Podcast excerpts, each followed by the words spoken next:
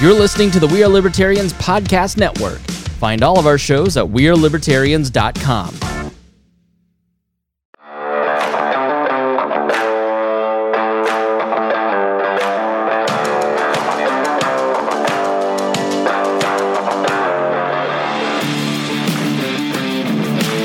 Prepare yourself.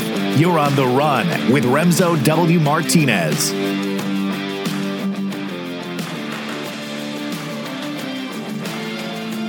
Okay, if you're listening to today's show, it's because you want to listen to Reed Cooley, uh, who's been going on a rampage of sorts, according to some. But I gotta say, Reed, you know, the, the last time a Southerner tried to lay siege to DC swamp country, uh, it, it wasn't as politely worded as you've been doing so far. So congratulations on that. Um, I, I feel like, you know, I, I, I, I always tell people when they come on this show, especially friends of mine, it's like, I wish we could bring you on for something fun. But I feel like the last dozen guests I've had on the show, it's always been, it's like, oh, it's so good to see you. Tell me how your life has kind of gone to shit recently. Not not that you're saying yours has, but uh, I, I woke up a couple weeks ago, Reed, from the time that we're uh, releasing this episode, and when I saw you were on the Pete Quinones show, I was like, oh, Reed Reed, Reed's out there. Reed's uh, spreading the message, doing his thing, because he's a hardcore Liberty guy, one of the best amongst us. I didn't think it was going to go the way it did, and since then, I don't know how much sleep you've been doing, but um, the, the whole situation with what's going on with Young Americans for Liberty, um, your, your firing and everything, for people who are in like the weeds of the Liberty movement, this is probably, I don't know it, it's it it's just it, it's it's one of it's probably one of the more embarrassing things we've had to deal with for a while because um, you've been exposing a lot of what's been going on behind the scenes, and I mean honestly, some of this stuff is, is are things that people knew about for a while, but to actually see it come to light it's one of those moments where it's like you know oh we were right but it's not it's not it's not a good feeling to be right about something that impacts all of us in this space uh, yeah, man. It uh, it hasn't been a whole lot of fun uh, the last couple of weeks having to kind of expose this. I mean, um, man, on some nights, like you know, my life's been a living hell. Uh, just to put it quite frankly, um, you know, there were there was there wasn't a whole lot of sleep the four or five nights after things happened and uh, stuff started leaking on Twitter. Uh, people were calling me, pinging me, DMing me just left and right uh, with questions, with most actually mostly support. I mean, I I've gotten so many uh, so many people who I didn't know before all this happened just reach out and and uh, and say, hey man, we support you. We thank you for what you did. Uh, thank you for speaking truth about what's happening at YAL. F those guys, that kind of thing. Um, you know, I've had a I've had a couple of friends, people I considered friends for a long time, uh, distance themselves from me. Um, you know, they they've completely shut me out. Some of them, uh, but you know, I will say, like for all the friends that I lost um, over over this whole Young Americans for Liberty ordeal, just getting out there and trying to expose the truth about what's been going on, I've made probably ten times more uh, friends and allies in that in that process. So, man, I will say it, it wasn't very much fun. A couple of nights after I went on Pete's show, in particular, that was uh, that was a pretty dark several days there. But uh, things are starting to look like uh, they're getting a, a bit better.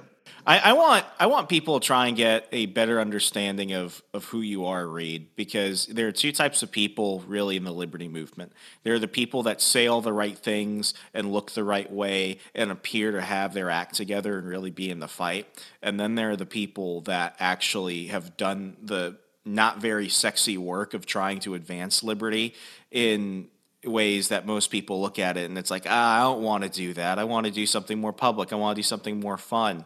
Um, I, I, remember uh, the first time we met, it was uh, for Shak Hill's race when he was running mm-hmm. for Congress in Virginia. And um, I mean, you were walking miles and miles and miles with people. And this was just after um, you had just uh, helped win a race in um, in Tennessee, I think, where you were walking right. miles and miles and miles, knocking doors. And then um, a few months after, when we were both working in DC at the Arlington office, we went over to New Hampshire for a couple of different races we were knocking doors for. And I mean, the pe- people don't understand like how unforgiving some of those jobs are. Like we got paid adequately. They, um, you know, they they they put us up, but we were walking in the rain. We got like no sleep. It was just one of those situations where it's like you don't really see right then, right there, whether or not the fruits of your labor are going to matter, especially when you don't win every race. But I remember um, outside this one place that uh, y'all was renting for us, you and I were in the back smoking cigars, and we were just, you know, I, I call it one of our old man moments where we're just like, I wonder what the future holds. I wonder whether all this stuff is worth it. And uh, I remember uh, you took a puff of your cigar and you looked at me and you're like, Remso, I just don't know whether people actually know that a lot of these folks in government simply hate them. I just don't know it. And I like I think they I think they know it. I think they just choose to ignore it sometimes or they don't want to admit it. But um I mean it's it, it's uh it, it's a movement where once you get involved in it, uh you, you you take those experiences and you know, good, bad or indifferent, it makes you a better advocate for liberty. So to have seen you having gone from walking miles in the rain, knocking doors for candidates for YL, to eventually becoming the VP for comms, it, it, was very much one of those experiences where you could look at somebody and say, that guy's actually done the work. Um, I don't know Lauren personally, but I do know of her career since we lived and worked in the same space uh, while I was back in the Beltway. And um, unless I missed something or you know her LinkedIn was a bit sparse, none of that work was put in. You would think that you would want who would ever be in charge of Young Americans for Liberty next to have put a little bit of skin in the game, but that wasn't the case. So when she got hired for that role, it was a, it, it was one of those moments where me and a lot of other people were looking at it and we were like, well, that seems kind of fucking strange. Yeah. Um, so as far as a little bit about you know my bio, because you said you wanted uh, your audience to get to know me a little bit more. Um, yeah, sort of. I met Remso right about the time that I was uh, sort of getting involved with Liberty uh, back in uh, 2018, uh, smoking cigars the and venting about how much we hate the government. Yeah, the before times, you know, before the empire, so to speak, right? Uh, so I actually my history with with with Liberty began in about 2014. I was an activist at the Baylor University chapter uh, for YAL. They're in uh, Waco, Texas. Kind of got my you know my first taste of liberty there. Uh, first started reading a little bit of a uh, Rothbard, a little bit of Mises. Uh, started, I discovered Tom Woods about that time, and of course the great Ron Paul. Um, but I double majored in anthropology and history. Um, went on to become an archaeologist. That was actually my first uh, career. I did I did several archaeological projects, and then realized, okay, I'm not going to get paid just garbage wages to to go out there and dig up old dead people and their garbage because is there no like Indiana Jones adventure involved? Well, I mean, I did get to go inside of a bunch of tombs and fight a few snakes on a couple of instances, and I, I had several of those kinds of experiences, which I could probably just you know regale your audience with for hours and hours and hours. But um, is I can just tell you that archaeology makes a phenomenal hobby. It doesn't make a very great career. Um, it, it's something that I'm very passionate about, uh, but uh, you know the, the pay, the opportunities just weren't there. So uh, I decided to go into a slightly more lucrative uh, profession, uh, politics, but one that was infinitely more important. Uh, you know, to to to actually helping people, you know, in the world, right? So I decided to get back involved with that liberty stuff. Spoke with a couple of people at Young Americans for Liberty about how I could get involved. Um, and I, I, started getting I started doing campaigns. I did seven campaigns in and around the YAL sphere, uh, and uh, you know, as, as Remso alluded to several minutes ago, that's how I met him uh, in uh, Northern Virginia uh, back in 2018. I think mid 2018 was about the time that we met, uh, and it was after my my seventh campaign. YAL offered me an opportunity to come work full time for their community. You know, it wasn't a communications department at the time. That was really in the fundraising department. I was one of two communication staffers, uh, and that was it. You know, pretty much everything comms was split between me and, and another person.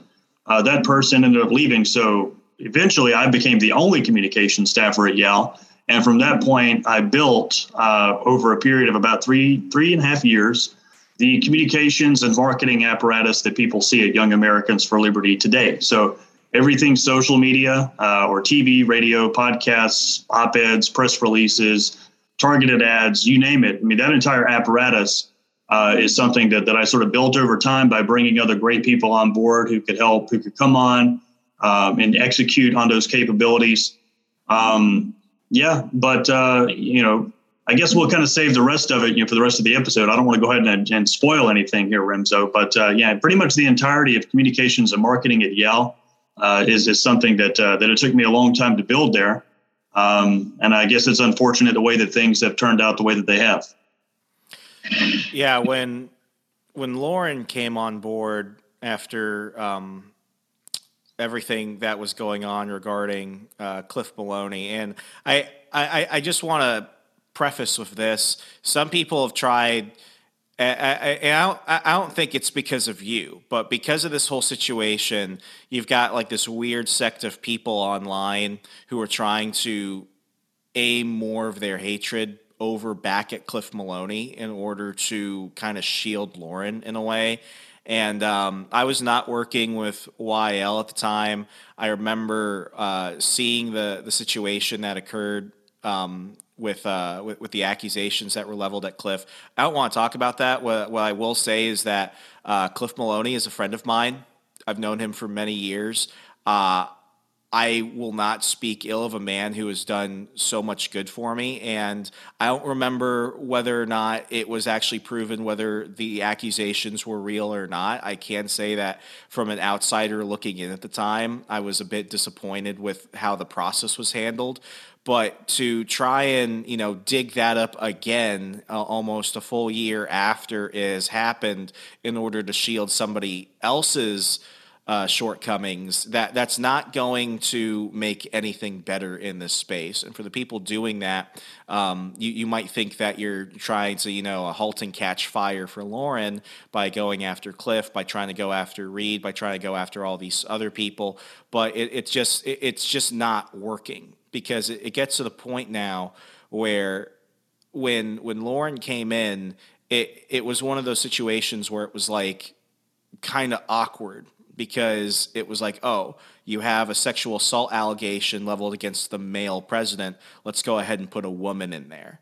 And that was one of those situations where it was like, okay, well, it looks kind of odd. Maybe she's qualified. And then you look at what she had done before, working at LP National, doing some other stuff before that, and it's like, you know, it's kind of weird that they didn't even take somebody within the Young Americans for Liberty apparatus. I mean, had she had any involvement with YL before that? Um, I don't know. I do know that uh, that she crossed paths with several YALers back in 2016. Uh, she ran for Justice of the Peace of McLennan County, Texas, which is where Waco is located, back in 2016. And I believe you know, Cliff Cliff Maloney's uh, other company, uh, Mobilized the Message, like endorsed her, uh, gave some help. Uh, for that run, but to my knowledge, there was no previous involvement with Young Americans for Liberty. She will probably tell you that she used to be an activist with YAF, Young America's Foundation, which uh, in my opinion, it explains quite a bit about, about some of the stuff that, that, that, has come out to date. But uh, to my knowledge, there was no extensive involvement with Young Americans for Liberty, um, you know, prior to her selection as CEO. I will say, like, I don't think that you know. I've heard I've heard some people say like YAL's dead now, like this is the final straw. I don't think that Young Americans for Liberty died with like my termination. I think that Young Americans for Liberty died the moment that the board of directors mishandled uh, everything with Cliff, just as you alluded to, and then decided to desperately save face by putting a woman uh, in charge, right? And uh, yeah, it's like it's in the in the process of, of putting her in charge. They they completely sacrificed her the, the organization's principles because. I think that you know because of the information that, that's starting to leak out today, and then it's that's still leaking out uh, little by little. I think that people are seeing just how misaligned um, Miss Lauren Doherty is w- with the values that the organization was originally founded on. Um, and uh, I think it's become pretty clear to people paying attention to this, especially those in the weeds, as you put it several minutes ago, Remso, that uh, I wasn't terminated for any other reason than trying to stand up for, for the Ron Paul revolution inside of what was supposed to be Ron Paul's organization. So you know, the mishandling of everything that happened to, to Cliff Maloney by the board of directors, and then his his replacement with Lauren Doherty in a desperate attempt to try and save face.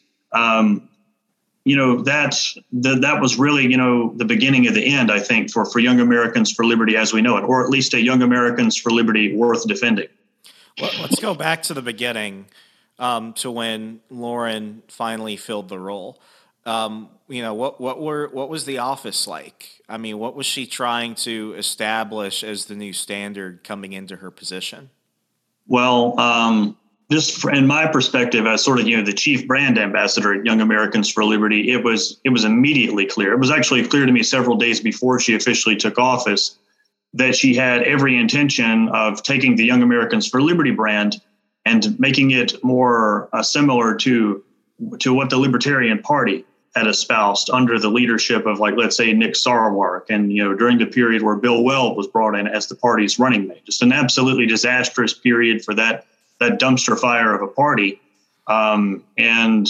you know a really dark period for young Americans for liberty overall. Right? Um, it seemed it seemed pretty clear to me. It was uh, actually during an all staff meet and greet uh, several days before uh, she she officially took the position.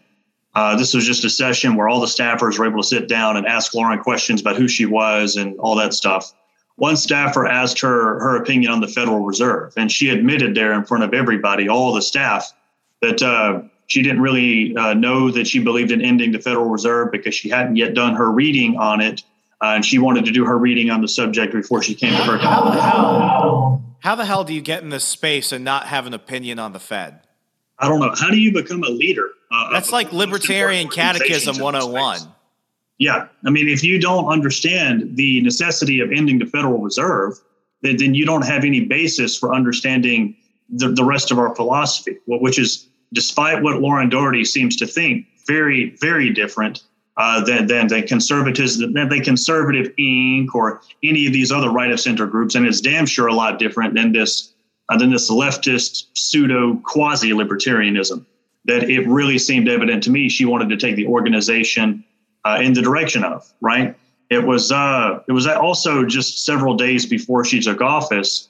Uh, there was something that happened between YAL and the Babylon Bee. So the, the, the development department uh, had coordinated, and this I wasn't really involved in this, but it was the, the development department coordinated with the Babylon Bee to get a sponsored article published, right? And this sponsored article that the Bee uh, published was it looked just like any other article um, that the Babylon Bee ran, and it focused on the work of one of our campus activists uh, at a college in upstate New York uh, and this this activist up there, she was fighting the SJWs and everybody else on these college on this on this campus that were just terrorizing the rest of the student body. Um, and at the end of the article, uh, there was a it was like a call to action. said if you want to give to an organization that fights to critical race theory in the classroom, uh, donate to Young Americans for Liberty, right? And there was a, a link to our our donation page. It, was something to that effect. To the conclusion, it looked like an endorsement of us. So I took it uh, I, I, I, copied and pasted the link, sent it to all the staff, and said, "Feast your eyes, everybody! Uh, the Babylon Bee just just penned this glowing article about YAL." Right? I kind of spun it that way, uh, and this really excited the staff, and the activists were happy. I mean, it was it was a big moment for for Young Americans for Liberty. I mean, it was uh, the Babylon Bee. You you know, penned this article. It, it, it, looked like a glowing endorsement of us. It was awesome, right? Uh, but Lauren had a had a, an issue with that, uh, evidently. So she contacted me individually and said that uh, she felt like you know the article was problematic because it made us look like a bunch of quote privileged white kids um, and i was like wow like this is something that everybody else in YAL is excited about and this one this one lady who hasn't even taken her job as ceo yet hasn't even gotten into the position wants to contact me with injunctions that are just that otherworldly uh, like, like, you know, a dude named Martinez used to have a cubicle over there. yeah. Well, it, it's just like it, it's this lady, evidently, at least in my opinion, seemed to care more about YAL not looking like privileged white kids than about ending the Federal Reserve. Like maybe maybe somebody should have just told her that the Federal Reserve is run by a bunch of white males, and then she would have become on board with ending it. I don't know, uh, but uh, you know that really seemed to be the case. So it was immediately clear for that reason and for tons of reasons that I've shared uh, on other shows um, that you know that was really her vision for the company as something more more leftist, something cozier with neocons, um, just some, something more more leftist and kind of centrist, something very very opposite of what Young Americans for Liberty what was established to be. Um, you know, something yeah more wokist, more corporatist, uh, just something something just hideous and unrecognizable uh, from uh, you know from what I had spent, you know, the, the previous several years working for. The, the fact that she went from an organization that never actually succeeded at anything.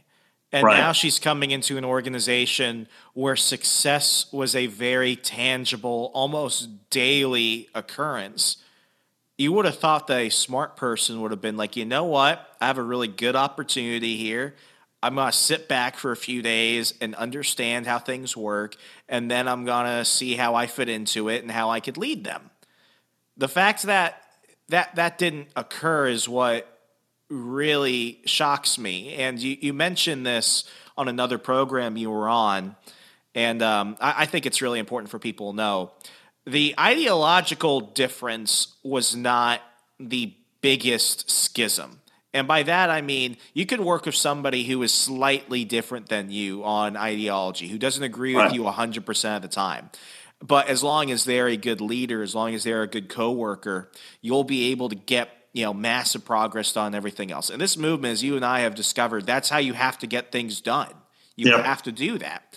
But when you're dealing with somebody who one doesn't even seem to share that core worldview uh, based on individual liberty and based on this understanding that we live in a world that is not friendly to ideas. When, when you're dealing with somebody who doesn't understand that and now they're in charge of this organization, I don't I don't see any other way than this ending in in disaster. And you know, maybe I'm jumping ahead, so pull me back if I am. But when I saw that um, she had hired Dan Crenshaw's uh, former advisor to be one of like the chief advisors for YAL. Campaign manager. Campaign Dan Crenshaw's former campaign manager. Oh man, that I feel like a kidney stone's coming. Like that's one of the situations where it's like, you know what? I don't know the guy. Maybe something about him would change my mind and he's like a super liberty guy and maybe th- there's an explainable reason. Like we all have a weird job at some point, but as I looked more into this guy, I mean, he's he, he was he was mad that we were withdrawing troops from Afghanistan. Yep. He was advocating for more U.S. troops in Ukraine. Like this guy doesn't look like at some point he had some kind of like you know Paul road to Damascus moment. It it just seemed like he was moving to another job where he was going to basically act the same way, think the same way. This is not a person who is in any way an ally. This is a right. person who has probably worked actively against a lot of the things that YL has done at some point. Yep. So when I saw that happen, I was like, okay, this this shit's getting weird. And then a few days later, after you came out with um with, with what occurred regarding your termination, I was like, well, holy shit! Like what what is what is happening? What what were what were some of the other examples of moments where she she actively tried to get in the way of what was going on with the comms team?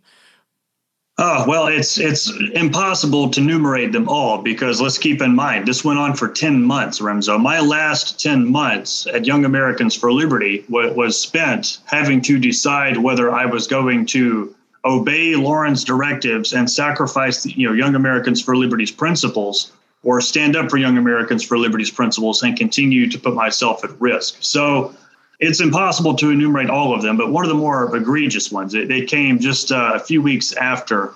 Um, after the you know the, the whole ordeal with the Babylon Bee thing, you know that I described a minute ago, this was early May. Um, my communications team uh, created one of created the first of many posts attacking Liz Cheney about that time, right? Uh, which is something that Young Americans for Liberty should have been doing. YAL was founded in opposition to the Bushes and the Cheneys. YAL wasn't founded in opposition to socialism, although quite clearly it's against socialism.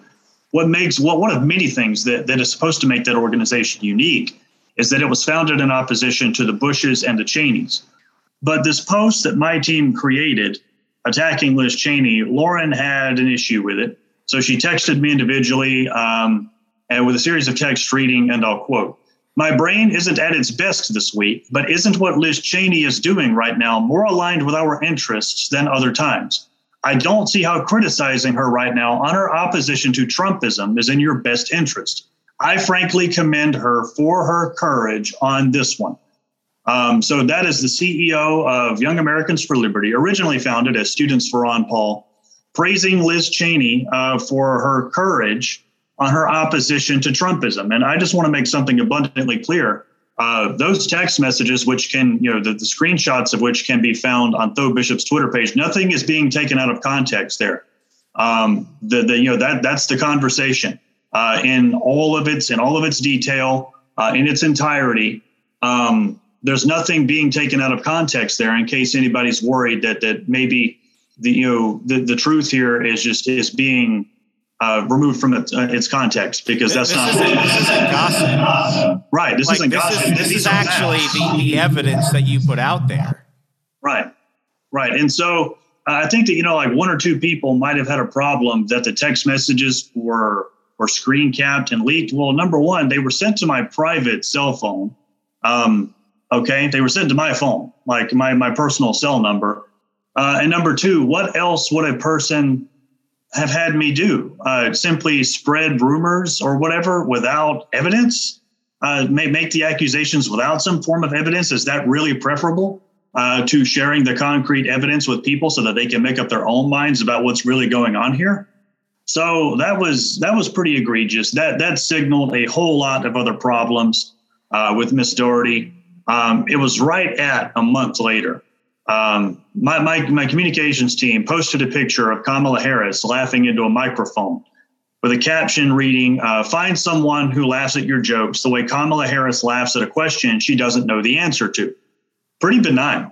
As far as I'm concerned, that was a pretty harmless, you know, just comedic social media That's post.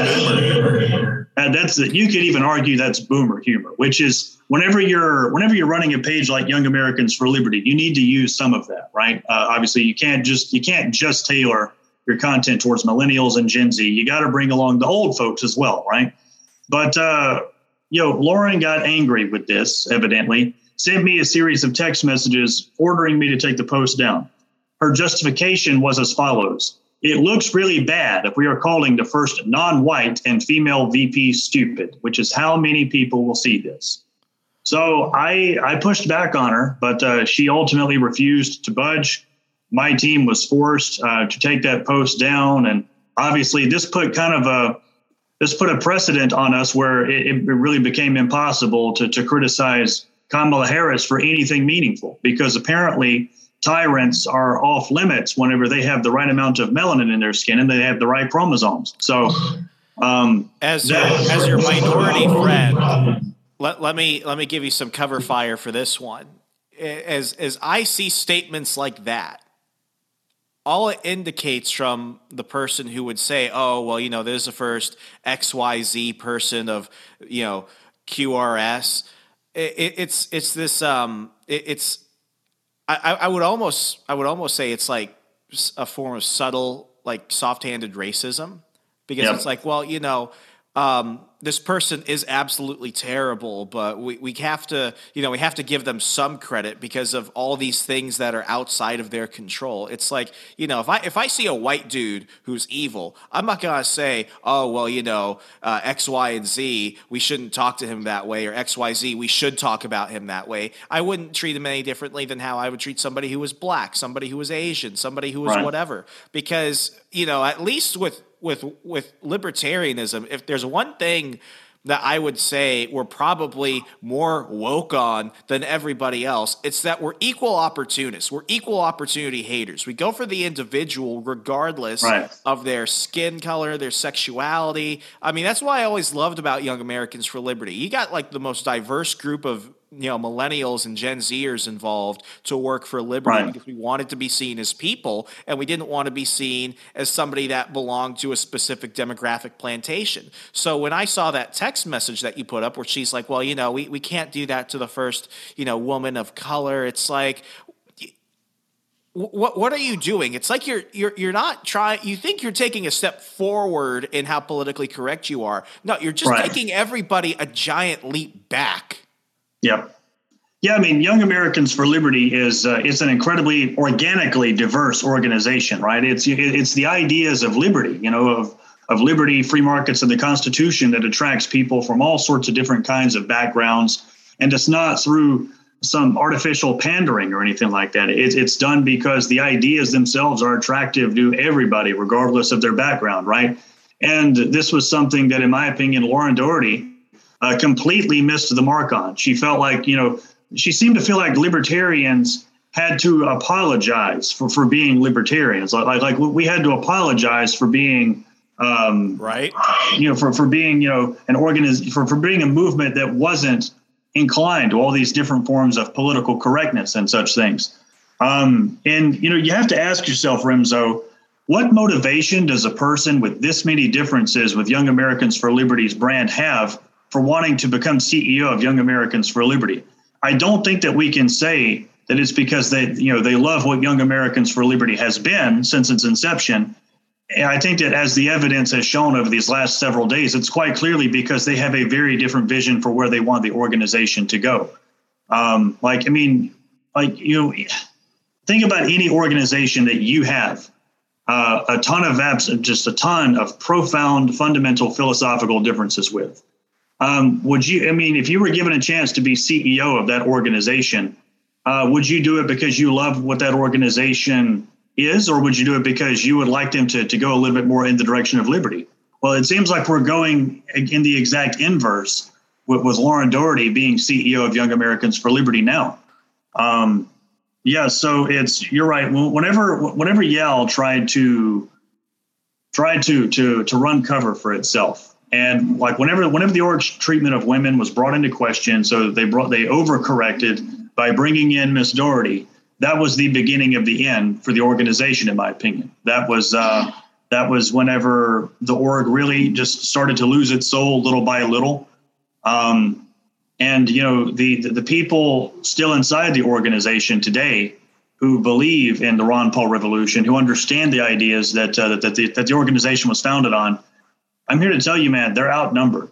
Like they're outnumbered. They they've been alienated, ostracized.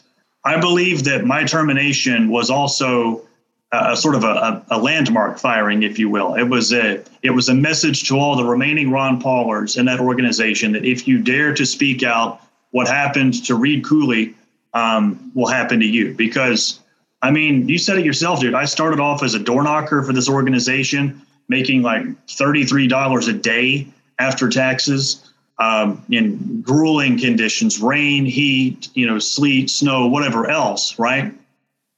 I started off in that. You know over a period of years i built an entirely new department at YAL uh, with its own metrics its own vision all of that kind of thing. And you know they got rid of me because you know for really for, for the worst possible reason which is that i stood for the organ for the organization's original principles and if, if getting rid of that guy in the blink of an eye doesn't send a strong message to, to the remaining Ron Paulers in the organization to keep your mouth shut, I'm not sure what else can. The the death of YAL has been a phrase that has been tossed around quite a bit, and it, it's it's one of those situations where I'm hearing a lot of people um, say, "Oh, well, I I saw this coming because of whatever reason years ago or whatever." Yeah. Um, I, I, think you know the, the, the more important question is like what comes next because I think there's often this um, th- this mentality of like you know burn it to the ground and salt the earth so nothing can grow in its place. But it's uh, it, it's one of those situations where it's like you know I, I, I there's there's a story about uh about this uh, cardinal who's working for I think like King Louis. Um, you know he's he's representative to Catholic Church in France, and uh, King Louis is like, um, Father, I want to go ahead and destroy the Catholic Church. And the cardinal, you know, gets close to him. He's like, Your Majesty, uh, the priesthood's been trying to destroy the Catholic Church since the beginning. And it's one of the situations where it's like, I see the liberty movement almost like that. And, and I say that tepidly because the, the liberty movement isn't even, I, I've never. I, I think post Ron Paul 2012, it stopped being a movement. It just started being like its own its own cultural phenomenon. It was less about us going in one specific direction. It was everybody going in a bunch of different directions, and without a type of leader as individualist and you know self autonomous as we want to make ourselves to be. When Ron Paul, you know, left Congress even though he was still a giant cultural force within our sphere, it, it, it kind of drifted for years and people kind of saw Gary Johnson as that and he missed the mark and what was what was always disturbing was when um, you know Bill Weld tried to jump in and uh, I, I, have problems with some of the folks at the Cato Institute some of the folks at Reason mm-hmm. Magazine because they saw that power vacuum and they tried to film it I'm sorry they tried to fill it with this um, you know DC cosmopolitan libertarianism right. where it's like oh we're not left or right we're just in the middle and you can and you can invite us to all your parties and we'll be your friends all the time and we'll be your enemies right. sometimes but you know we're we're different we're intellectuals and i mean i think i think YAL still has time what i will say is one organization that i used to be part of that you know is an example of the worst to come is is students for liberty SFL. Right. Because when Students for Liberty started taking money from Facebook, when Students for Liberty started taking money from Google, when Students for Liberty started propping up individuals that really represented more of this uh, corporatist, globalist, elitist sphere of libertarianism that is far more to the left than any other uh, libertarian organization. That that was really when SFL stopped being relevant to me because it, it, got to the point where it's like SFL, which was started by Alexander McCobin and so many other awesome people. It, it, it cared more about being accepted in DC, right than it did about trying to to stay close to principles. And I, I, I don't recognize it as an organization anymore. I mean, as, right. as terrible as as Lauren is, I, I think she's too stupid to actually be more effective at this point. I think the worst has yet to come yet. I think something worse than what has happened with your termination is going to come, and it's going to be really embarrassing. And, and, I don't think she's the root of the problem. I think she's just no. a cog in the wheel. I, I'm afraid of what you know what comes after her because already people are looking at this lady and they're like, your time is very limited you're gonna either step down willingly or someone's gonna be like, listen, we we need to replace you with a person of color or something because it, it's getting to the point now where you, you only save face so many times that by the time things finally calm down, you don't even recognize yourself. Yeah. So uh, just to speak in pragmatic terms. I don't see Young Americans for Liberty like completely capsizing as an org, uh, like like go like sunsetting. I don't see that happening. Um, in pragmatic terms, you know, YAL will continue to be a legal entity as long as they they receive donations, as long as their their basic programs can can stay funded and operating.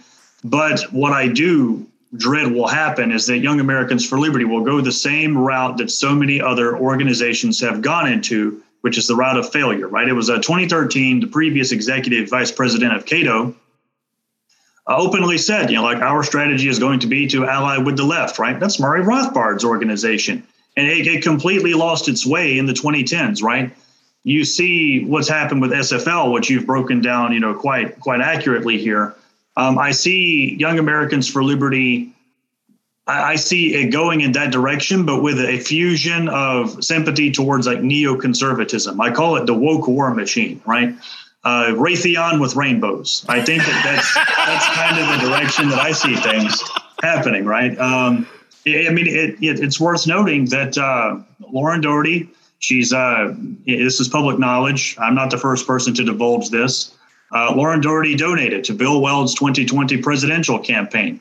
Um, that was that was that was you know, the the campaign in which Bill Weld ran on. He didn't run on free markets or anything like that um, he ran on easing regulations and he ran on reasonable and responsible gun control. It was Bill Weld's sole purpose to run for the Republican nomination to the left of Donald Trump, right? To, to court the, you know, the, the small, insignificant uh, faction of never Trumpers. And that's who Lauren supported for president in 2020.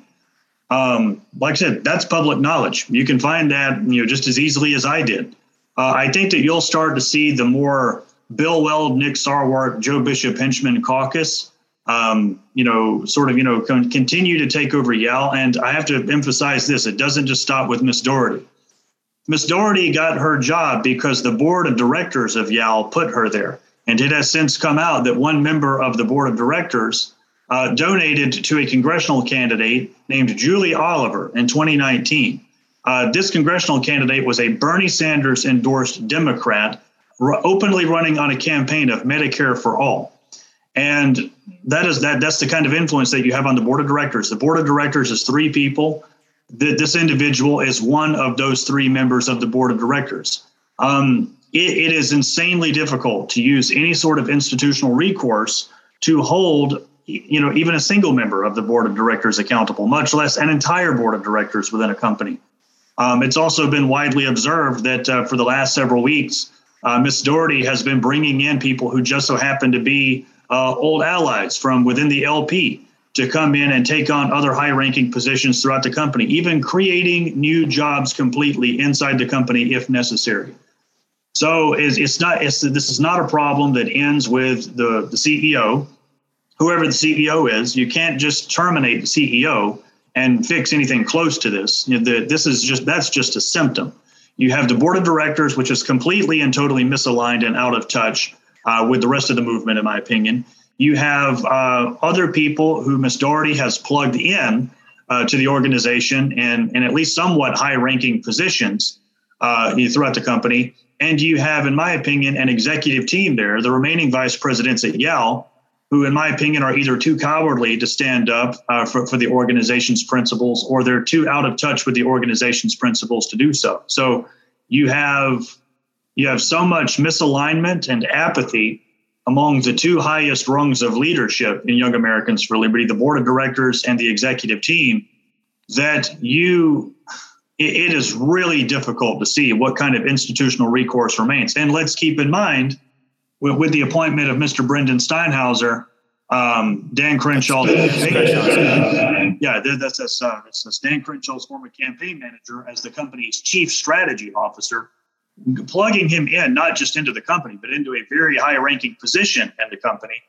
it seems like, okay, even if the Ron Paul revolution does survive inside of Young Americans for Liberty, it's going to have to compromise with neoconservatism. Like you're going to see a situation, like a best case scenario, in my opinion, where the Ron Paulers inside the organization are having to fi- are finding that they're having to compromise with neocons and woke idiots and never Trumpers uh, in order to just get anything done, right? Uh, so like they're, they're going to be forced to feel like they have to strike some magical Goldilocks zone between the Ron Paul revolution on one side and this this this woke war machine on the other that they're going to have to compromise with. So um, ask yourself in such a situation, which I deem to be the best case scenario, uh, is an organization like Young Americans for Liberty even worth continuing to promote? If the Ron Paul revolution is just an option as opposed to a standard. If it's just an outnumbered faction inside the organization, as opposed, uh, you know, to, to, the true Northern Star that it was supposed to be. It, it's, it's one of these moments where I really want people to understand that a lot of the folks that are in, you know, what we'll keep calling the liberty movement aren't actual doers. They're right. they're the blue check mark mafia that don't really do much but talk and complain and give sound bites. Right. People are like, oh, you know, and, and you see stuff like the LP Mises caucus and stuff like that, where 99% of them are just people with with Mises caucus in their banners, but they don't actually do anything. This movement can be so easily taken over by people who just dedicate a few hours a week. It's embarrassing. Yeah. But with that said, it, it, it's also one of those moments where because I don't know whether it's because of apathy or laziness, if people really want to course correct, it's one of those situations where if you just put in the work, you won't just fix a lot of the problems.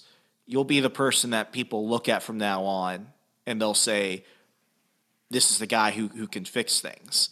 And I'm saying that about anybody listening to this who's thinking, oh, well, what if this is the death of this? What, what if this won't ever get fixed? It doesn't matter. It doesn't matter. What, what matters is people actually going out and doing the work.